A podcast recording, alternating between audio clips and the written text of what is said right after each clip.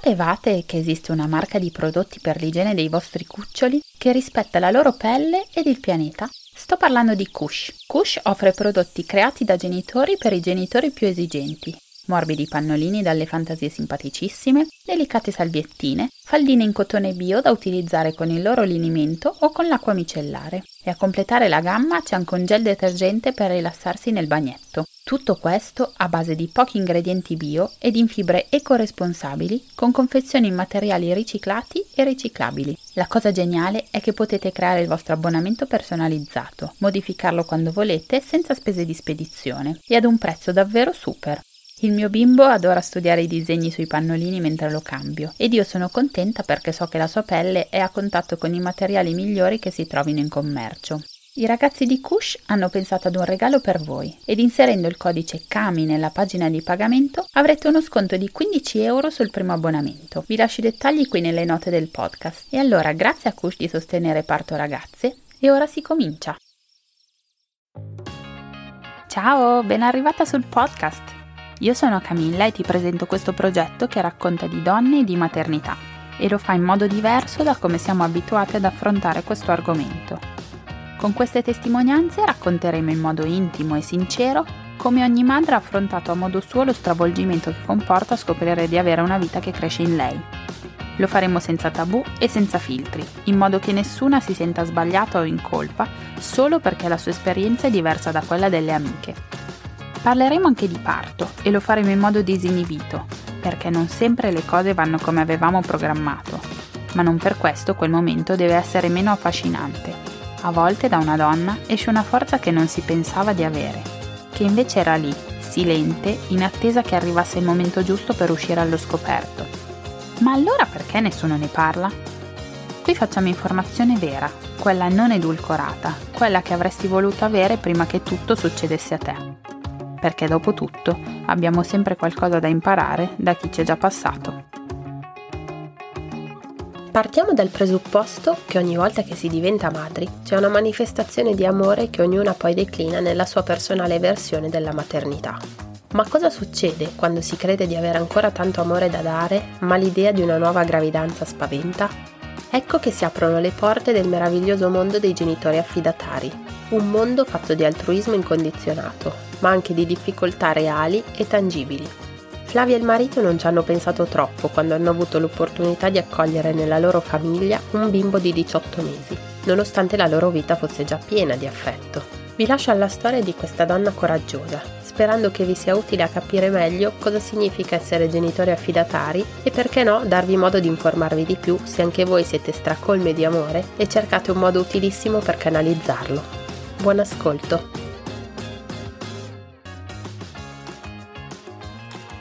Ciao Flavia, benvenuta nel podcast. Ciao Camilla, grazie per questa opportunità. Grazie a te del tuo tempo. Ti chiedo la consueta presentazione, se ti va. Ti chiedo chi sei, quanti anni hai, cosa fai nella vita e da chi è composta la tua famiglia. Allora, io sono Flavia, ho 38 anni, vivo a Torino. Di lavoro faccio il tecnico auto per una grande impresa di assicurazioni, un lavoro un po' particolare. Ok. La mia famiglia è composta da me, da mio marito Maurizio, che fa l'architetto, e dalle mie bimbe Chiara e Camilla. Ah, Chiara, ma dai, Camilla. Camilla come te. Chiara ha 8 anni, Camilla ne ha 5. Ok. E da 10 mesi c'è anche Nicola che ne ha compiuti 2 da poco. Ok. E perché mi dici c'è anche Nicola? Perché Nico è arrivato a luglio dell'anno scorso ed è un bimbo che noi abbiamo preso in affido ed è il motivo per cui io sono qua, perché oggi non parlo di parti. Perché ho avuto 2 parti meravigliosi e sui quali appunto non avrei granché da dire. In realtà noi parliamo anche di parti belli, però diciamo che oggi siamo concentrate sull'affido. Sì, l'affido che comunque è sempre un modo di diventare genitori e anche abbastanza, non dico violento come un parto, però effettivamente da un momento all'altro c'è un bimbo in più. Certo. Quindi Direi che forse è ancora più violento a livello emotivo. Mm-mm. Sì, forse sì, anche perché non hai tutta la preparazione dei 9 mesi di quando insomma sai che devi partorire, quindi sei un po' meno preparato, ecco. Certo. Mm. Allora io ti chiedo, quando è scattata in te la voglia di diventare madre, com'è il tuo rapporto con la maternità? Da dove nasce? Madre in senso biologico? Entrambe, direi. Io ho sempre sentito dentro di me questo desiderio, ma nel senso che io fin da quando ero bambina mi immaginavo da grande a fare la mamma. Mm-hmm. Quindi è qualcosa che sento molto mio. E poi quando ho trovato la persona giusta, ecco, non era proprio... diciamo il mio primo pensiero, mettere su una famiglia con lui, avrei voluto fare magari le cose più tradizionalmente. Noi ci siamo conosciuti che io avevo 24 anni, stavo per laurearmi e siamo andati a convivere quasi subito, appena io mi sono laureata, e io avrei anche continuato qualche anno così tranquillamente, poi avrei voluto sposarmi, insomma fare le cose... così. Invece poi lui un giorno ha espresso questo desiderio e quindi ha ripescato in me quello che comunque c'era, perché mi sono sempre sentita mamma. Mm-hmm. E così è nata Chiara, che io avevo 29 anni. Ok. E quindi niente, è arrivata Chiara, avevo 29 anni e poi dopo 2 anni e qualcosa è arrivata anche Camilla. Mm-hmm. Quindi non vi eravate sposati? Avete... No, ci siamo sposati tra Chiara e Camilla. Ok, poi sì, non hai seguito l'iter che volevi seguire. Non ho seguito l'iter, però è andata bene lo stesso. C'era Chiara con noi in chiesa, ci ha portato le fedi e, insomma, è stato comunque un matrimonio a 3. Infatti certo. Lei dice sempre quando noi ci siamo sposati. Amore. Lei si è sposata con noi. Chiaro, era protagonista, sì. Sì.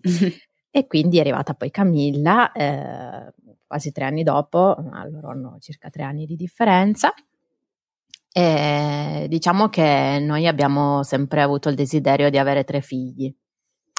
E poi durante la gravidanza di Camilla ci sono stati dei momenti difficili perché c'erano degli esami che non andavano e quindi abbiamo vissuto un po' di mesi abbastanza spaventati.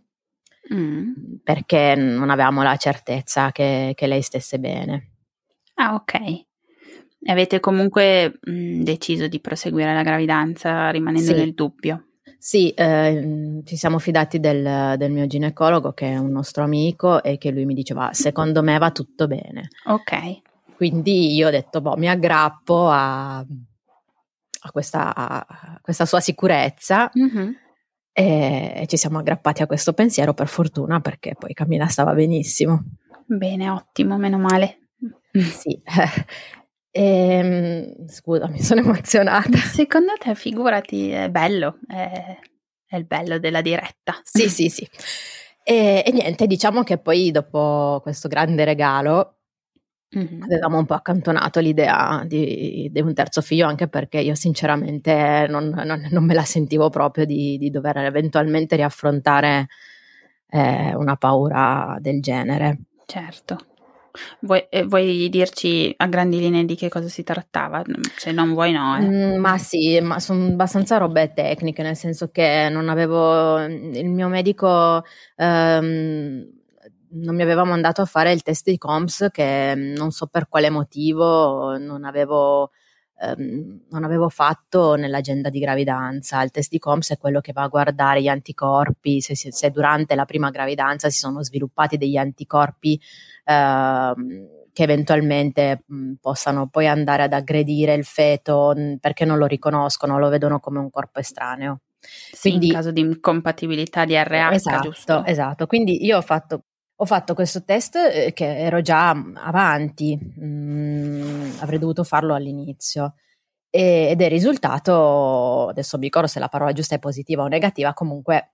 Ok, sì, quindi, il caso peggiore dei 2. Esatto, e quindi mi dissero è probabile che il tuo corpo non abbia riconosciuto il feto e che quindi lo stia attaccando. Però non sappiamo esattamente come, perché a volte c'è un aborto nei primi mesi, nel tuo caso l'aborto non c'è stato, però potrebbero esserci danni al bambino che noi non vediamo ecograficamente. Ok. In più, quando ho fatto il test integrato, c'erano delle misure che erano, diciamo, al limite per quanto riguarda la traslucenza. Mm-hmm. E quindi, sommata una roba e l'altra, noi eravamo abbastanza spaventati. Certo, posso immaginare. Mm-mm. E secondo il mio ginecologo stava bene, lui è un bravissimo ecografo e quindi lui mi diceva: io lo vedo bene, le misure sì sono al limite, però tu sei anche giovane, quindi compensi, non ci pensare, tutto il resto è a posto, la morfologica è a posto. Certo, rimanevano tutti quei danni non visibili, mm-hmm. Che ovviamente poi, insomma, puoi capire solo quando la vedi. Chiaro, mm-hmm. È stata una fortuna avere comunque un professionista fidato e competente a cui affidarsi, probabilmente. Forse sì, penso che comunque ti devi aggrappare, no, a qualcuno, quindi in certo, tanti che sì. Ti danno versioni diverse, noi ci siamo fidati di lui, mm-hmm. Ed è andata bene così. Certo, bene. Mm. Ok, grazie della spiegazione. No, figurati. E quindi niente, dicevo che per un po' di tempo abbiamo accantonato l'idea del terzo, anche se era un nostro desiderio.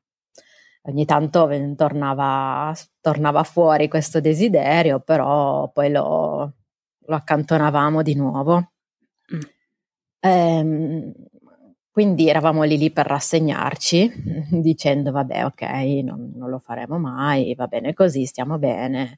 Anche perché appunto ci sembrava, io dico spesso, di chiedere troppo.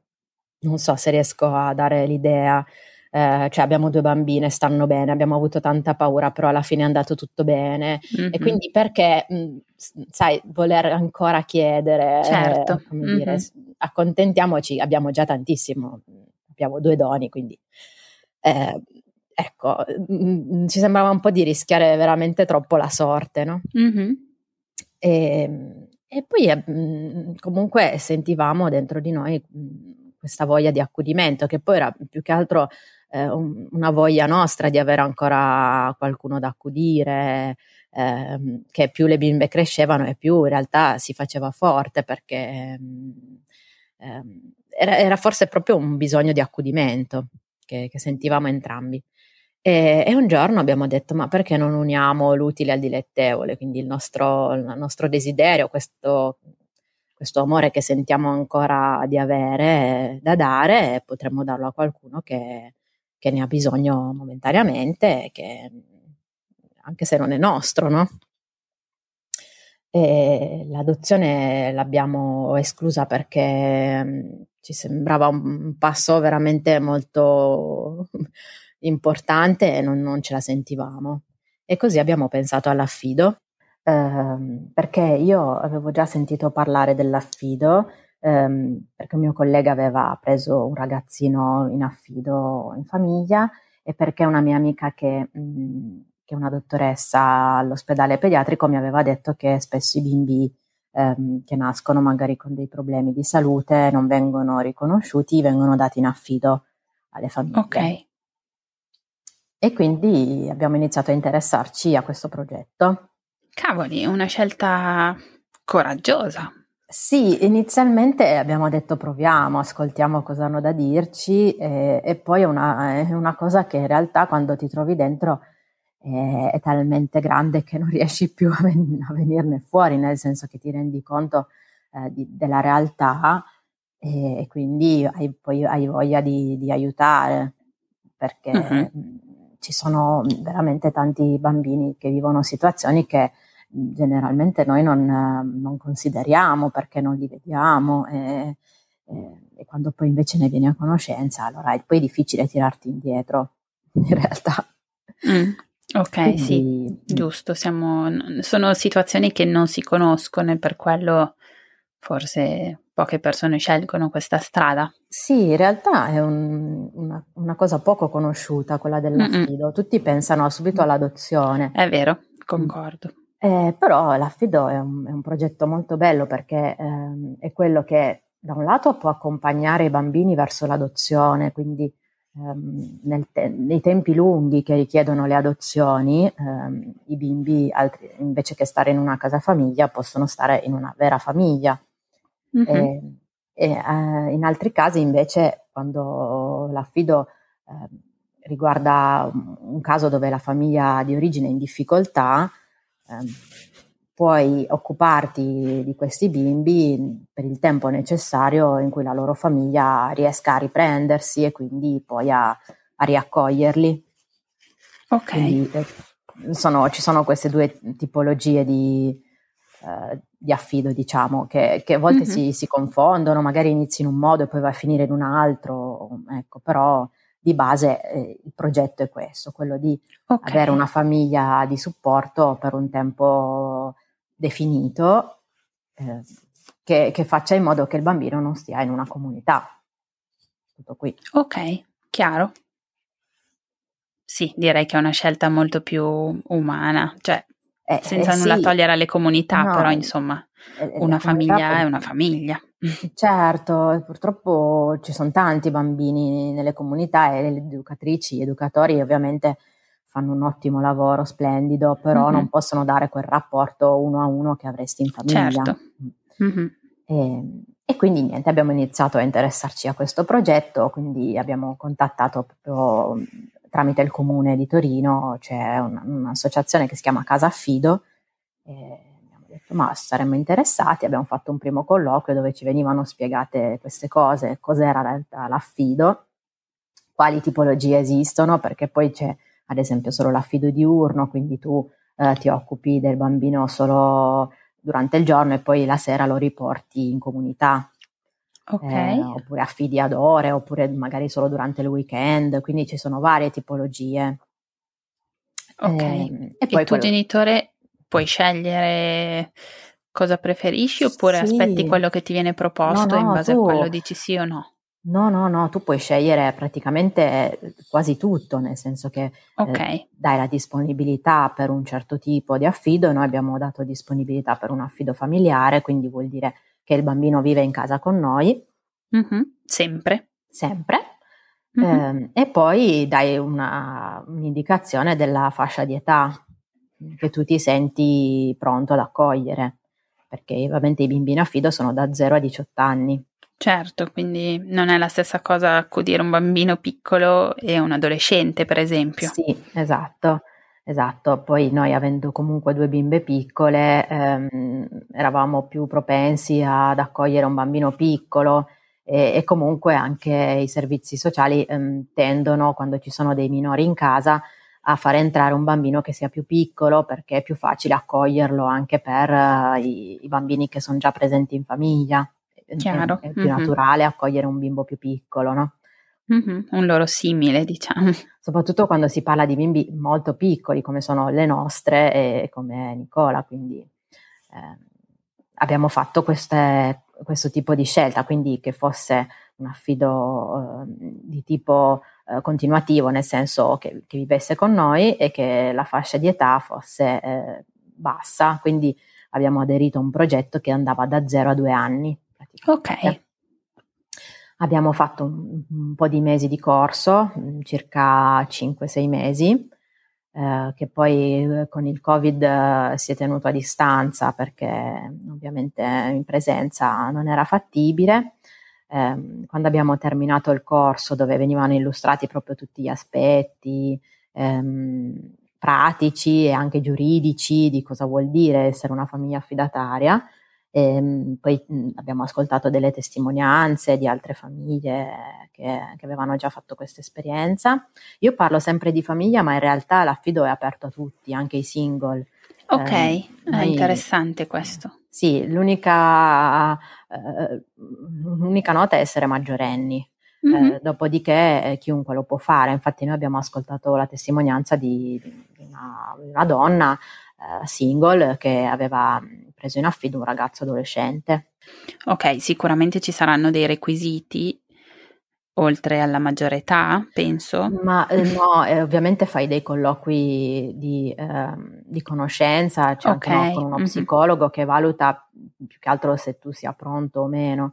Però poi quello che loro ti dicono è che tutti passano, nel senso che poi sta a loro fare il giusto abbinamento, quindi trovare il bambino che è adatto a te come singolo, te come coppia, però tutti sono adatti alla Filona. D'accordo. Ovviamente sì. Non devi, cioè nel limite di... Nel limite del, sì, certo. Della legalità. Sì, sì, sì, chiaro. Ad esempio c'era anche una coppia di anziani, di nonni, che loro erano andati in pensione e quindi non avevano dei nipoti loro e volevano rendersi utili, e quindi erano già al 20° affido. Dai, cavoli! Sì. E loro prendevano in considerazione solo i neonati, quindi perché si sentivano più sicuri, ecco, la vedevano meno faticosa per loro, però erano già al 20°, quindi... Cavoli! Sì, sì, facevano i nonni affidatari. Ok, di neonati poi. Neonati, che poi in realtà sono quelli che durano poco, perché sono i bimbi che quelli che non vengono riconosciuti vanno poi presto in adozione, quindi a volte magari li tieni anche solo una settimana, è giusto. D'accordo. Per non lasciarli in ospedale, insomma, anche per loro anche quella settimana così coccolati vuol dire comunque tanto. Certo, sì. E quindi niente, noi abbiamo fatto questo corso, abbiamo fatto un colloquio finale dove ci hanno chiesto se eravamo proprio sicuri di questa scelta. Sono venuti a casa a conoscere le nostre bimbe, a chiedere anche a loro se loro erano disponibili ad accogliere un altro bimbo in casa, e dopodiché siamo entrati nelle liste delle famiglie affidatarie. Ok, questo in quanto tempo? Dal momento in cui avete deciso al momento in cui eravate pronti ad accogliere Nicola? 6 mesi. 6 mesi, cioè Nicola forse non sapevate ancora. Non sapevamo ancora, no. 6 mesi, ok. 6 Quindi mesi. Tempi un po' più brevi rispetto all'adozione, per fortuna. Sì, molto più brevi, sì. E noi siamo entrati in lista, diciamo, il 30 giugno del 2020, e il 6 luglio ci hanno telefonato dicendoci che c'era un bimbo per noi. Cavolo! Sì. E vi aspettavate una risposta così veloce? No, non ce l'aspettavamo, anche se in realtà loro ce l'avevano detto: guardate che vi chiamiamo già il domani, perché comunque c'è tanta richiesta. Però ecco, diciamo che noi avevamo appena metabolizzato la cosa, e quindi eravamo un po' così sorpresi, presi alla sprovvista, certo. Perché comunque non ce l'aspettavamo, ecco, così presto. Immagino. E quindi niente, io ho ricevuto quel giorno, me lo ricordo benissimo perché avevo lavorato tutto il giorno, poi ero andata a prendere le bambine che erano un centro estivo e andavamo in bici, quindi tornando in bicicletta al pomeriggio ci siamo fermate in un parco giochi, loro volevano stare ancora un po' lì, io mi sono seduta su una panchina, ho tirato fuori il telefono dallo zaino e ho trovato un messaggio di mio marito dove diceva: mi hanno chiamato gli assistenti sociali, c'è un bambino per noi. Oddio. Meno male che ero seduta sulla panchina. Infatti, cioè, tipo sei stata in bici, aiuto. Sì. Ovviamente ho provato subito a chiamarlo, niente, era occupato, segreteria telefonica, perché in questi casi è sempre così. Quindi lo chiamo, niente. Alla fine ho detto, vabbè, io chiamo l'assistente sociale, tanto avevamo un riferimento, era lei che ci seguiva. Sì. E quindi l'ho chiamata, gli ho detto, ma guardi, ho ricevuto un messaggio da mio marito, e lei mi ha detto, sì, c'è un bambino per voi, ha 18 mesi, si trova in una comunità per bambini soli, siete interessati?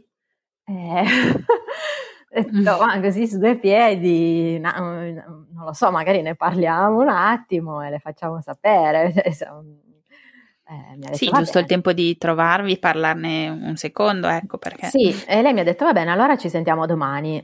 Ok. E quindi sono andata a casa, ci siamo detti, adesso cosa facciamo? E devo dirti, eravamo un po' in crisi, perché comunque eravamo già proiettati magari, ecco, verso le vacanze, avevamo passato comunque un anno difficile, avevamo proprio voglia di un po' di famiglia, di stare tra di noi, e questa cosa così ci ha presi un po' alla sprovvista. E comunque il giorno dopo ci siamo risentiti, abbiamo chiesto delle informazioni in più e lei ci ha detto che questo bimbo praticamente era nato già in una comunità, per mamme con bambini. Uh-huh. E dopodiché ci ha detto la mamma è stata allontanata nel mese di giugno, quindi poco tempo prima, e quindi adesso il bambino è solo in comunità. Ok. A 18 mesi, maschio, e non è che ci potesse dire granché di più. Certo, ma non sapevate niente sulla sua storia, a parte che era nato lì, cioè, no, per esempio, adesso una domanda a cui non devi rispondere, ma voi sapevate perché la mamma era stata allontanata? No, non lo sappiamo neanche oggi, non possiamo saperlo. Ok, queste informazioni restano private. Sì, noi possiamo avere tutte le informazioni sul bambino, certo, ma sulla sua famiglia d'origine, in quanto sono loro maggiorenni, c'è la privacy e quindi noi non possiamo sapere nulla. Certo, ok.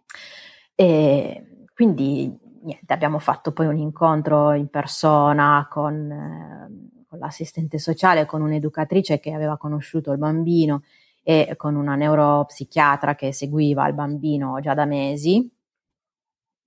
E loro appunto ci hanno raccontato di questo bimbo un pochino indietro a livello di sviluppo diciamo motorio e anche un po' linguistico, ci hanno descritto un bimbo diciamo tra virgolette abbandonato, quindi che non era stato stimolato, quindi non aveva danni neurologici, però aveva proprio bisogno di stimoli perché altrimenti non era diciamo allineato alla sua età.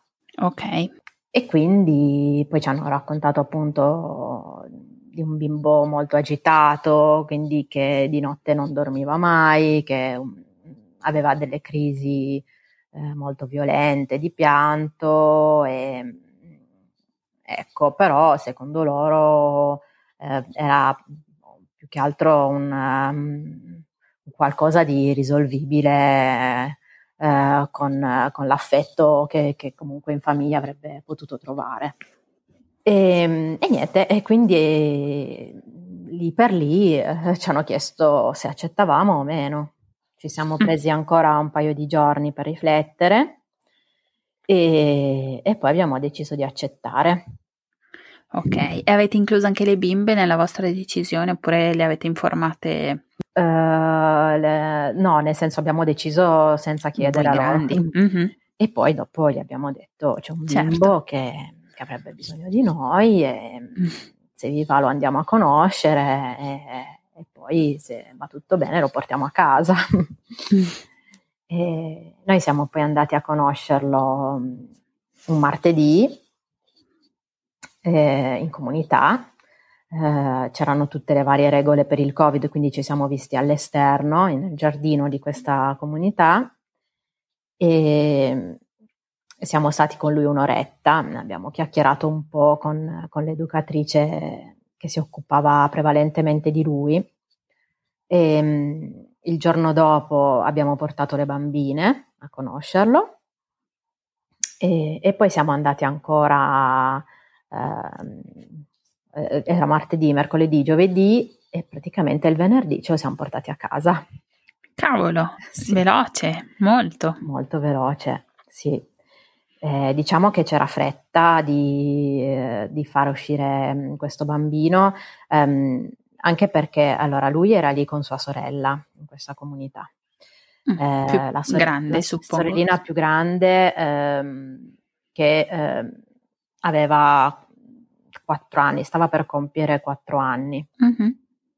E anche la sorellina, anche per lei avevano trovato una famiglia, che però poi doveva partire per le ferie e quindi o li prendevamo subito oppure la cosa sarebbe slittata poi a settembre. Ok, dopo le vacanze. Perché loro volevano che i bimbi, siccome sono andati in 2 famiglie diverse, volevano che uscissero insieme dalla comunità, quindi non lasciarne uno poi lì da solo senza l'altro. Certo. Perché comunque avevano un rapporto molto stretto, e poi ovviamente erano l'uno per l'altra, non avendo più la mamma, quindi ecco.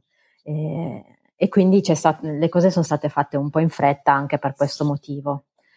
E così, niente, noi il venerdì siamo andati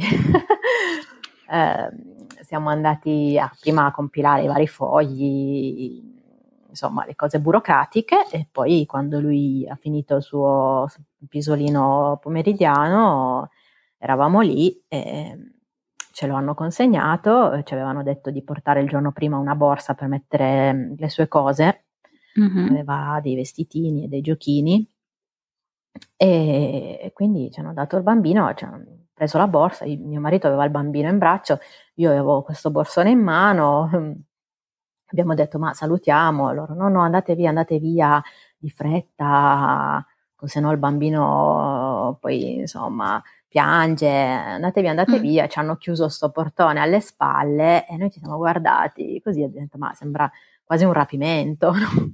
È stato, devo dire, appunto un inizio violento perché tutto molto di fretta, no? Per noi, ma probabilmente anche per lui, che si sarà chiesto ma cosa sta succedendo? Certo. Lui era sempre stato lì, in quella casa lì? No, giusto. Lui no. Aveva già cambiato 2 o 3 comunità, perché quando era nato si trovava in una comunità insieme alla mamma, poi insieme alla mamma avevano cambiato, erano andati in un'altra comunità, e poi quando la mamma è stata allontanata sono stati spostati in una comunità solo per bambini. Quindi non era il suo primo spostamento? No. Però era. Comunque immagino che a 18 mesi sia sempre un trauma, un cambio di vita così. Sì, infatti lui, devo dire, non ha pianto, era praticamente imbambolato, passami il termine. La psicologa mesi dopo ci ha detto che lui era dissociato in realtà, quindi viveva dei momenti di dissociazione dalla realtà. Questo anche successivamente, noi capivamo che lui a un certo punto non c'era più, si perdevano, io dicevo si è perso, perché lui aveva uno sguardo che tu capivi che lui non c'era, e poi dopo un po' tornava. Ok, la psicologa nel momento in cui non c'era, tra virgolette, non parlava, era no, proprio... allora, premesso che lui non diceva una parola quando noi l'abbiamo preso, già a 18 mesi difficile che parlino, però se mi dici che era anche indietro con questo sviluppo del linguaggio. Era indietro anche, con esempio, non scendeva i gradini, era proprio un po' indietro anche nello sviluppo motorio, camminava molto poco, era un bimbo che era stato anche molto poco all'aria aperta, perché era sempre stato molto al chiuso, e quindi anche quando lo portavi fuori ai giardini lui era molto perso a guardarsi intorno come se non conoscesse. Meravigliato dal mondo. Ad esempio io l'ho messo su un'altalena e lui non sapeva cosa fare, non sapeva cosa fosse, quindi ecco, probabilmente non era mai stato in un parchetto. Certo, mamma mia, mi commuove questo. Guarda, era una scoperta. Io quel giorno mi ricordo, siamo arrivati a casa, c'erano le bimbe ad aspettarci qui a casa con la nonna, e abbiamo detto dai, usciamo, andiamo a prendere un gelato e andiamo un po' ai giardinetti. E abbiamo comprato il gelato e quando io ho messo il cucchiaino gelato in bocca lui si è spaventato. Ha sentito perché il freddo e non l'aveva mai provato, non aveva mai mangiato un gelato, quindi ogni cosa dicevamo ok, questa è nuova. Il giorno dopo siamo andati, qui vicino c'è un grande parco con gli animali e con la piscina che degrada, proprio una piscina per i bimbi, e lui dal mattino che siamo arrivati ha bagnato il piedino nel pomeriggio, era terrorizzato. Probabilmente non aveva mai visto neanche tanta acqua tutta insieme, no? Certo. E quindi sono stati proprio mesi di prime volte, che ogni volta ci sorprendevamo e dicevamo ok, questo non l'aveva mai fatto. E per voi deve essere stato piacevole in un certo senso, perché magari scopriva cose belle, piacevoli, e quindi vi sarete sentiti orgogliosi di questo, però forse sarà stato anche difficile in alcuni momenti questo suo essere, come si dice, all'oscuro di tutto quello che delle esperienze che avrebbe potuto aver già provato. Sì, perché comunque lui viveva tutto con un po' di paura, no? Certo, infatti, immagino. E quindi era difficile, perché non era come un bimbo che per la prima volta scopre le cose con entusiasmo. Lui non aveva questo entusiasmo, prevaleva la paura, e quindi dovevi fargli capire che andava tutto bene, che il gelato non ti deve far paura perché è freddo. Ci abbiamo messo, ecco, lui ha cominciato adesso a mangiare il gelato in questa primavera, perché no, adesso no, ci penso effettivamente, quando poi siamo andati al mare un pochino l'ha mangiato, però era sempre molto diffidente con questa cosa, no? Ci metteva molto più tempo a prendere confidenza con le cose, proprio anche con le persone. Lui non si fidava di nessuno, nessuno poteva toccarlo a parte noi. Voi sì, però. Per fortuna con noi si ha instaurato subito non vorrei dire un bel rapporto, però diciamo che su alcune cose si fidava. Potevamo da subito. Sì, da subito. Io devo dire che l'ho tenuto in braccio 3 mesi, praticamente non potevo metterlo giù. Questa cosa mi snervava, perché io ho 2 figlie femmine che non sono mai state così fisiche, cioè loro stavano sempre con me. Io, vabbè, i primi mesi le ho sempre tenute addosso, però poi quando hanno iniziato a staccarsi, quando sono cresciute, hanno iniziato a camminare, loro mi stavano intorno, ma mai in braccio. Certo, quindi c'è differenza, assolutamente. Esatto, quindi un bimbo di 18 mesi che vuole stare sempre in braccio, anche pesante, quindi. Anche pesante. Infatti mi sono attrezzata, poi mi sono fatta prestare un marsupio da un'amica, perché avevo una tendinite che non ci dormivo la notte. Perché lo credo. Ma poi la cosa proprio mi snervava, perché mi soffocava. Certo. Tra l'altro io avevo le mie bimbe da accudire e non era facile farlo con lui sempre addosso.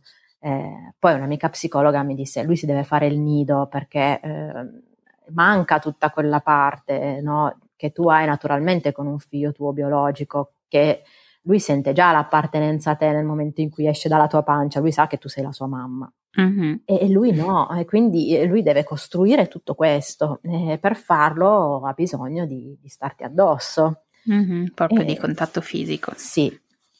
E quindi niente, abbiamo costruito il nido, come diceva lei. Per fortuna dopo questi 3 mesi ha iniziato poi anche lui a prendersi i suoi spazi, quindi ci doveva essere sempre qualcuno, però era più autonomo, giocava anche più, insomma, da solo. È stata una grande conquista. Immagino. E le bimbe come hanno preso questa parte? Cioè... Il rapimento? Allora, la grande, bene, nel senso che lei, vabbè, ha un carattere molto dolce, è sempre una che cerca di mettere pace tra tutti, quindi lei lo ha preso bene, anzi cercava proprio di instaurare un rapporto con lui, insegnargli le cose, gli insegnava le paroline e così, e lui anche la seguiva parecchio. Ok. Invece no, la piccola purtroppo l'ha presa molto male, perché lei era la piccola di casa, era la piccola di tutta la famiglia, e poi lei ha sempre avuto con me un rapporto un po' più fisico rispetto a sua sorella, cioè lei molto coccolona, era quella proprio un po' più attaccata a me, fisicamente proprio, ecco, anche se non ai livelli di Nicola. E quindi lei lo ha patito molto, anche perché d'altro canto lui era molto possessivo, quindi non voleva che io mi occupassi di loro, perché non voleva che io togliessi a lui. Sì, io l'ho detto e lo ridico, ho veramente toccato il fondo, perché non sapevo più come uscirne, perché da una parte c'era mia figlia che aveva bisogno di me, da parte c'era lui che comunque ti si stringeva il cuore a vederlo, perché ti rendevi conto che aveva veramente bisogno di che quello che lui chiedeva non erano capricci, erano proprio bisogni primari. Ed era difficile perché io sono una, e quindi certo. I primi mesi sono stati veramente molto molto impegnativi. Mamma mia, immagino, sia a livello fisico, perché appunto dovevi essere sempre presente e sempre con Nicola in braccio, ma poi anche a livello emotivo sì. Gestire magari anche le gelosie, ecco, quello sarà stata la parte più difficile. Sì, gelosie e sensi di colpa, certo. Ovviamente poi già ci subentrano sensi di colpa quando in realtà non ce ne sarebbe bisogno. Figurati, in questi casi ci facciamo proprio sommergere. Mamma mia. È stata dura, però abbiamo fatto un bel lavoro di squadra, devo dire, con mio marito ci siamo proprio dati una mano, passavamo proprio le notti a dire ok, a elaborare delle strategie di come fare, anche perché lui era veramente complesso. Inizialmente non potevi, era un bambino che non era abituato alle regole, perché comunque vivendo in comunità lui stava lì, faceva quello che voleva. Ah, ok, avrei detto il contrario invece. Invece no. Con tanti bambini piccoli tendevano molto a lasciarli, anche perché sono bimbi problematici. Quindi non è la vita di comunità, perché ad esempio lui poi al nido si è inserito molto velocemente, perché è abituato a stare in mezzo agli altri, agli altri bambini, quindi è proprio il fatto di fai così perché io ti dico che devi fare così, quello no, era inaccettabile per lui. Anche fosse, non so, stai attento, non toccare il forno che è caldo e ti bruci. No. No. Ok. Comunque non aver mai vissuto in famiglia vuol proprio dire non avere idea dei confini, no? Anche condividere con gli altri la quotidianità è complesso, sono cose che per noi sono banali, no? Però invece per un bimbo che non le ha mai vissute sono proprio dei traguardi che deve imparare a raggiungere. Sinceramente non mi ero mai soffermata a pensarci, però ora che me ne parli posso solo immaginare, sicuramente non immagino tutto, di quanto possa essere stato complesso. Sì, è stato molto complesso, abbiamo avuto bisogno di un supporto psicologico perché non riuscivamo proprio a capire il suo linguaggio.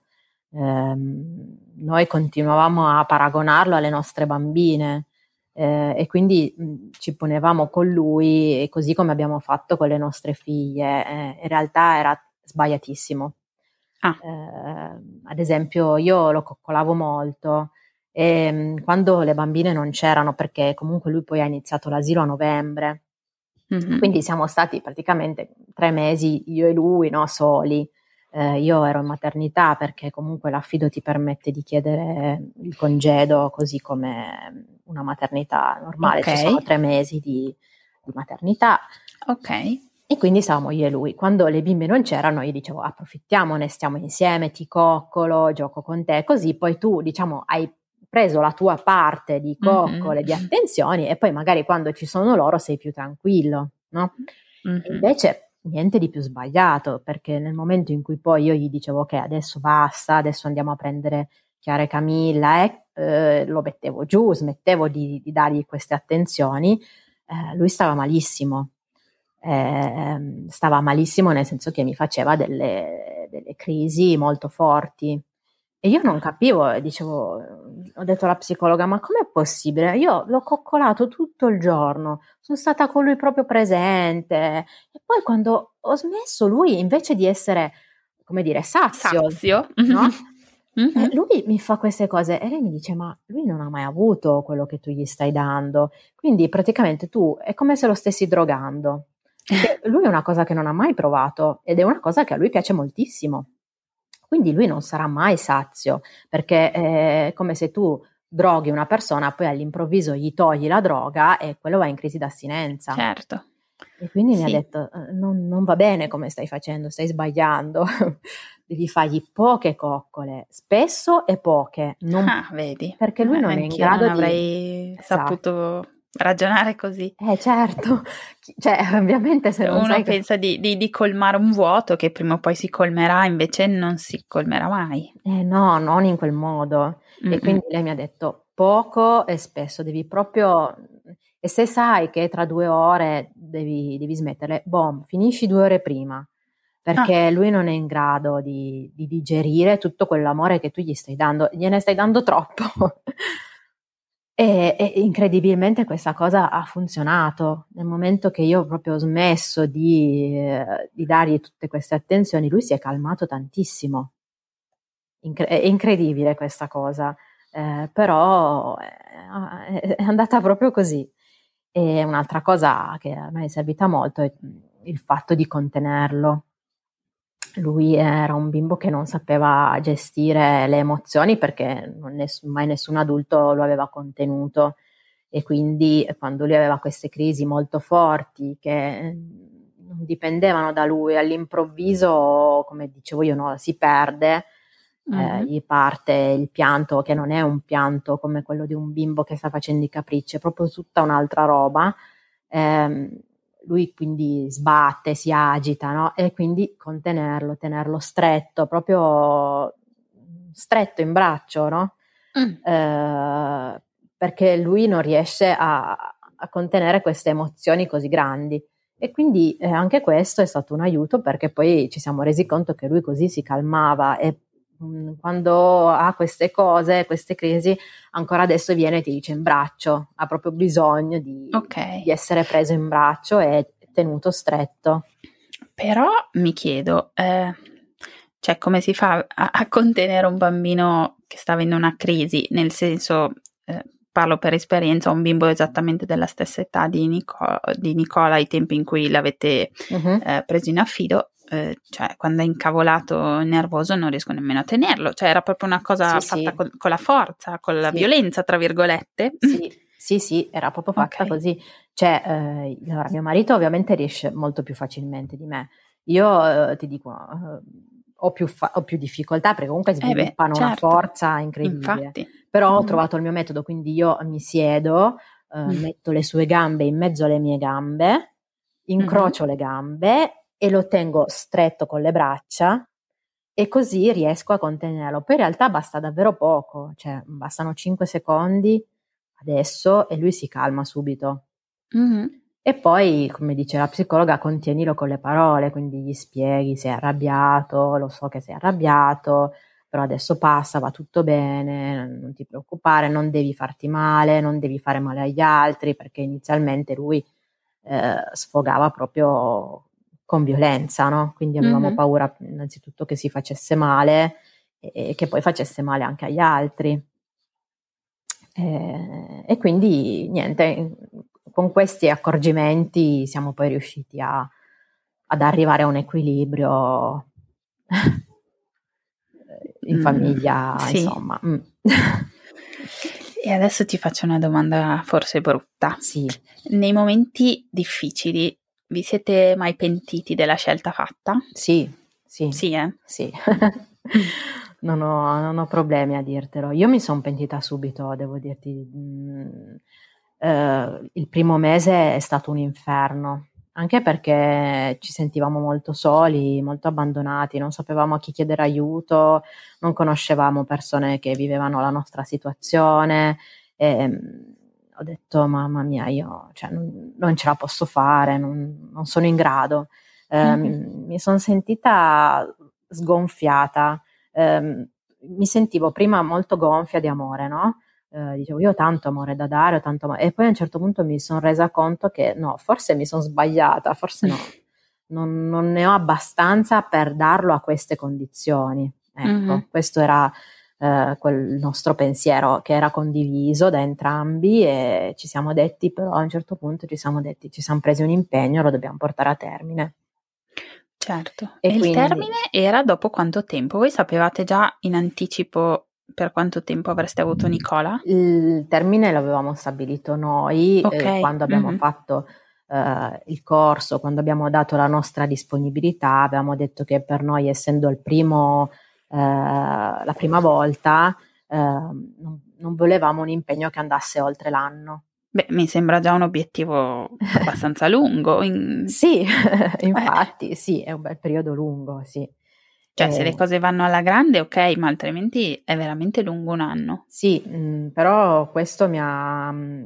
Cioè, l'idea di sapere che comunque c'è una fine ti dà anche la forza di andare avanti, perché comunque sai che devi tener duro quei 12 mesi, nel frattempo poi riesci a vedere tutti i risultati, perché comunque, cioè, devo dire, Nicola ha fatto dei cambiamenti pazzeschi che tutti vedono. E quindi questo ti dà comunque molta forza anche per affrontare, no, i momenti difficili. Certo. Mm-hmm. E quindi niente, questo era il nostro obiettivo, abbiamo detto abbiamo dato un impegno, lo dobbiamo portare a termine e quindi andiamo avanti. Poi, superati i primi mesi di grosse difficoltà, quando abbiamo iniziato a vedere che lui cambiava e che insomma stavamo facendo un buon lavoro, è stato poi più facile andare avanti. Certo, sicuramente vi sarete anche resi conto di essere capaci di gestire anche situazioni di difficoltà, quindi sì, avrete acquistato anche un po' di fiducia nelle vostre capacità di genitori affidatari. E ti dà fiducia in tutto, perché comunque è un'esperienza talmente forte che tu dici, ma io ho fatta questa, posso fare qualsiasi cosa. Infatti io, cioè, ti sto ascoltando con ammirazione, perché non è proprio una cosa semplice, secondo me. Con tutta la buona volontà, tutta la voglia, tutto l'amore, deve essere molto dura, secondo me. Sì, sì, è molto dura perché è difficile instaurare proprio un rapporto, anche nonostante lui era molto piccolo quando noi l'abbiamo preso, comunque aveva già il suo vissuto che era importante. Certo, aveva impattato sul suo carattere sicuramente. Esatto, e quindi era anche proprio difficile perché lui non era proprio così disposto, no, a instaurare, ad avere un legame con noi, cioè abbiamo dovuto proprio conquistarcelo, è stato insomma faticoso, sì. Sì, immagino. In qualche momento vi è capitato di pensare che stavate togliendo qualcosa alle bambine? Sì, sì, certo, sì. Questo pensiero lo abbiamo avuto, ma abbiamo anche sempre avuto la risposta pronta, perché comunque noi abbiamo deciso di intraprendere questo percorso perché lo riteniamo comunque veramente un percorso di vita. E per noi l'accoglienza è un valore importantissimo, soprattutto nel momento in cui viviamo, nella condizione attuale, crediamo tanto nell'accoglienza e quindi abbiamo voluto proprio praticarla per insegnarla alle nostre figlie. Cioè, tu puoi parlare, no, di valori, però l'esempio pratico per i bambini è la cosa che più imparano più facilmente. Certo, beh, direi che voi su quello avete fatto il massimo che poteste fare. Perché... Sì, quindi noi ci siamo sempre risposti che comunque per quanto sia stato difficile anche per loro, anche se comunque i bambini hanno molte più risorse di noi per uscire fuori da queste situazioni. E comunque noi lo facevamo perché volevamo trasmettere a loro questo valore che per noi è importante, che magari adesso non lo capiscono fino in fondo, però quando saranno grandi sicuramente rimarrà per loro questo esempio che noi abbiamo voluto dargli. Immagino che saranno poi delle donne che saranno aperte, ecco, ad accogliere chi ha bisogno. Spero. Sì, direi che i presupposti sono ottimi. Sì, sì. E quindi a questo punto a quanti mesi siete? Cioè, quanto manca? Mancano 2 mesetti, 2 mesi. Nicola è arrivato a fine luglio e quindi… Ah sì, giusto, scusa, l'avevi anche detto, adesso io e la matematica non ci incontreremo mai. E come stai vivendo… l'avvicinarsi della fine del vostro percorso? Diciamo che è abbastanza altalenante l'umore, cioè ci sono dei giorni in cui sono abbastanza a pezzi, perché comunque immagino il vuoto che lascerà, perché ovviamente un bimbo così piccolo che vive con noi 24 ore su 24 per un anno, ovviamente poi lascerà un grande vuoto. La mia speranza è quella comunque di riuscire a mantenere i rapporti, è previsto questo nell'affido. Ah, ok, bene. Sì, è previsto, se ovviamente la famiglia avrà voglia di mantenere i rapporti con noi, questo è consigliato, perché comunque, soprattutto per lui che è molto piccolo, non avrà memoria di quest'anno trascorso con noi, e quindi poi un domani è giusto che lui non si perda dei pezzi della sua vita, mm-hmm. no? Certo. Gli sto facendo un album con tutte le foto e scrivendo, insomma, un po' quello che è successo durante quest'anno. E niente, aspettiamo di sapere quando avverrà poi questo passaggio. Dall'altra, devo dire, lo vivo anche come un alleggerimento, cioè nel senso, immagino che sicuramente ci mancherà moltissimo, però anelo questo senso di leggerezza, perché comunque crescere il figlio di qualcun altro è una responsabilità pesante, perché certo. comunque la sua famiglia c'è sempre, lui vede la mamma tutte le settimane. Ah, ecco, la vede, sì. Sì, okay. I rapporti non si interrompono con l'affido. Ok, questo è importante da dire, brava ad averlo specificato. Sì, anche perché c'è sempre la speranza che i bimbi possano tornare nella famiglia d'origine, quindi nel suo caso la mamma deve affrontare, le è stato chiesto di affrontare un percorso, no, per poter riprendere i suoi bambini, e quindi non si è mai interrotto il loro rapporto. Loro si vedono una volta a settimana in un luogo neutro con la presenza di un'educatrice, quindi... E c'è anche la sorellina in quella sede? C'è anche la sorellina. Ok. Mm. E quindi dicevo che comunque senti forte la responsabilità del fatto che stai crescendo un bimbo che non è tuo e che c'è una mamma che comunque... c'è, e quindi, come dire, non so, quando magari inviti a casa gli amichetti a giocare, no, tu li guardi sempre con un occhio un po' più attento, perché certo. sono sotto la tua responsabilità, ecco, e quindi immagina questo occhio attento però 24 ore su 24. Certo, uno stress veramente non indifferente. Abbastanza, sì, abbastanza sì. Stressante. Immagino. Speri sempre di far bene, di fare le scelte giuste, perché comunque è un bambino che entra in famiglia e quindi segue poi le scelte che tu fai, e quindi speri sempre che siano condivise, no? E voi non avete imposizioni in quel senso? Cioè, una volta che lui è in casa vostra fate quello che vi pare, tra virgolette, cioè sì. segue i vostri ritmi, si adatta alla vostra famiglia e alle sì. vostre abitudini, sì.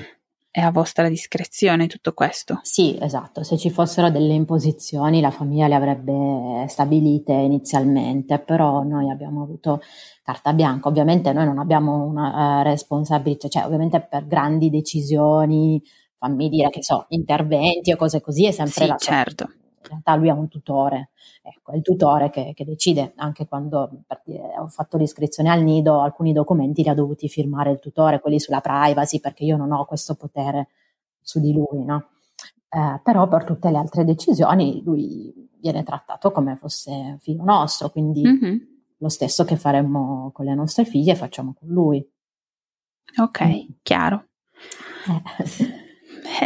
È stata molto chiara, è una storia che mi ha colpito molto veramente, perché sì, sapevo dell'affido, sapevo che esiste, però poi un conto è sentirne parlare lontanamente, poi quando approfondisci mi sono resa conto che veramente è una cosa grande, cioè ci vuole tanto coraggio, tanto amore, perché senza amore credo che non sia possibile. Sì, noi siamo stati molto ingenui, noi ci siamo proprio lanciati, ma come in tutte le cose della vita, cioè se ci rifletti troppo poi no, la paura ti blocca.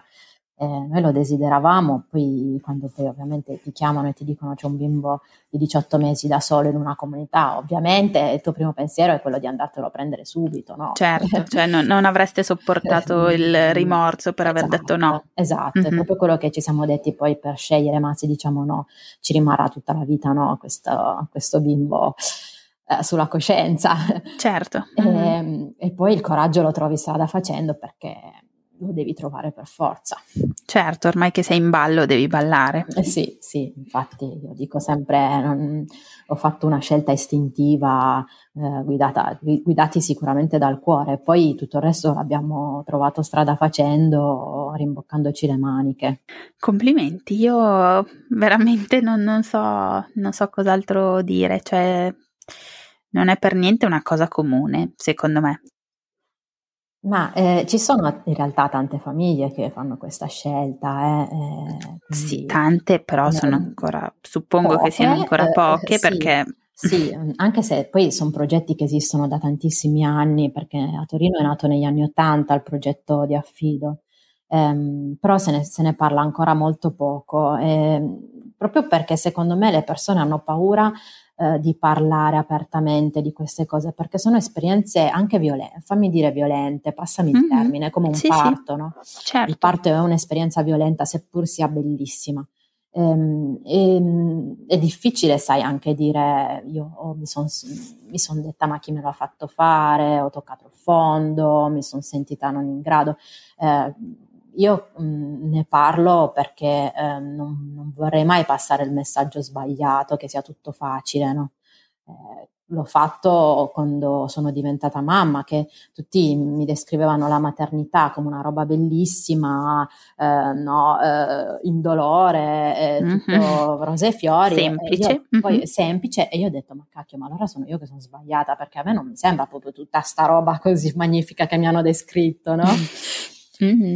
E quindi da lì ho detto, io non dirò mai una roba del genere. E la stessa cosa anche sull'affido, cioè io dirò sicuramente sempre che è una cosa, un'esperienza che ti lascia tanto, è meravigliosa e che per un bambino può fare veramente la differenza, perché per lui noi sappiamo di aver fatto la differenza, perché comunque le psicologhe ci hanno detto voi lo avete salvato perché era in un'età critica, perché i primi anni di vita vissuti senza un riferimento poi creano veramente delle problematiche che poi è difficile superare.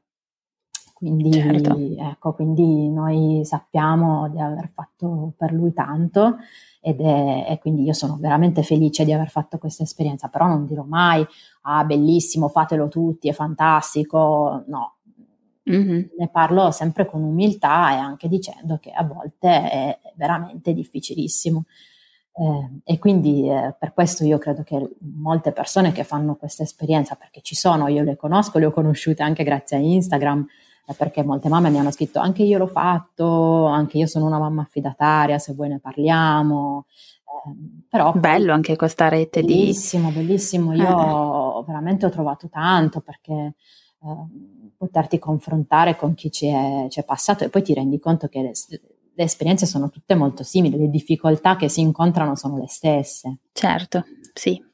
E quindi, dicevo, siccome ci sono aspetti molto complessi da dire, allora spesso le persone non ne parlano e quindi questo fa sì che questa realtà sia poco conosciuta. Però invece io ho proprio voluto parlarne apertamente, perché ritengo che invece sia una cosa molto bella da fare, oltre al fatto che ci sono tanti bambini che ne avrebbero bisogno, quindi più persone si avvicinano a questo mondo, magari sai, anche basta poco, però per un bimbo può fare la differenza, quindi io ogni volta che posso ne parlo, perché mi fa piacere diffondere queste esperienze, insomma. Sì, fai bene, concordo che sia importante, sia bello.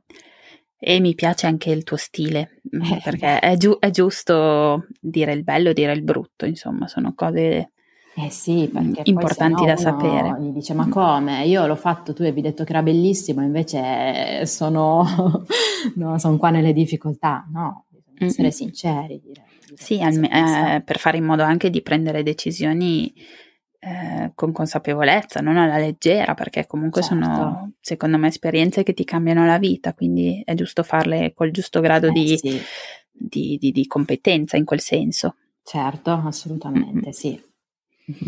Grazie davvero, Flavia, io spero che questo episodio sia interessante prima di tutto, ma quello so che lo è perché lo è stato per me, credo che lo sia per tante persone, e soprattutto di ispirazione anche per magari qualcuno che ci sta pensando, che come me ne aveva sentito parlare ma non conosceva molto bene l'affido. Io sono disponibile, lo dico sempre, se qualcuno poi ha delle domande mi scriva, tante persone mi hanno scritto dicendomi mi vorrei avvicinare a questo mondo, ci siamo sentite per telefono, che bello, sono andata a fare i colloqui, mi hanno detto com'era andata, poi in alcuni casi non hanno proseguito, in altri ci stanno pensando, però sì, per me è veramente la vicinanza, le reti che può creare insomma un social, no? Sono così preziose in questi casi. È vero, veramente. Sì. È un buon modo di usare i social, decisamente. Sì. Ti ringrazio anche per quello che fai, perché appunto è veramente un lavoro che comunque richiede tanto impegno e che però è veramente utile per tante donne che poi ascoltano e si ritrovano. Grazie, che carina, davvero grazie di cuore. Mi ha fatto molto piacere anche avere la tua storia fra le altre, perché è proprio un modo tutto tuo di essere mamma, oltre ovviamente alla mamma biologica delle tue figlie, ma questo modo di essere mamma è, secondo me, è importante sapere che esiste anche un modo come questo di essere mamma. Sì, infatti, io l'ho detto quando è stata la festa della mamma, ho detto io comunque mi sentirò sempre la sua mamma, cioè mi sentirò sempre mamma di tre, anche se è stata una cosa limitata nel tempo, comunque l'ho vissuta veramente con l'intensità di una mamma, e quindi sarà sempre un po' il mio bambino, ecco. Certo. Ti chiedo una cosa, lui ti chiama mamma? Sì. Bello. Lui adesso chiacchiera abbastanza e sì, le prime parole che ha detto sono state mamma e papà, i bimbi, e poi ha detto i nomi delle mie bimbe, Chiara e Camilla, e Adesso lo capiamo, chiacchiera, dice tante cose, è migliorato tantissimo. Quindi ha fatto tanti progressi, bene. Tanti. Benissimo. Grazie Flavia. Grazie a te. Restiamo in contatto, poi seguiremo gli sviluppi di questa storia se ci saranno. Certo. E niente, io ti ringrazio, ti abbraccio e grazie. Alla prossima. Un abbraccio anche a te, grazie Camilla, ciao. Ciao, grazie. Ciao. Se hai ascoltato fin qui io ti ringrazio. Se vuoi aiutarmi ulteriormente puoi mettere una valutazione di 5 stelline su Apple Podcast. È gratuito e aiuta il mio podcast ad essere conosciuto. Inoltre io sono sempre alla ricerca di nuove storie da raccontare, quindi se pensi di aver avuto un'esperienza interessante puoi contattarmi a info.parto.ragazze@gmail.com. Grazie e a lunedì prossimo, ciao!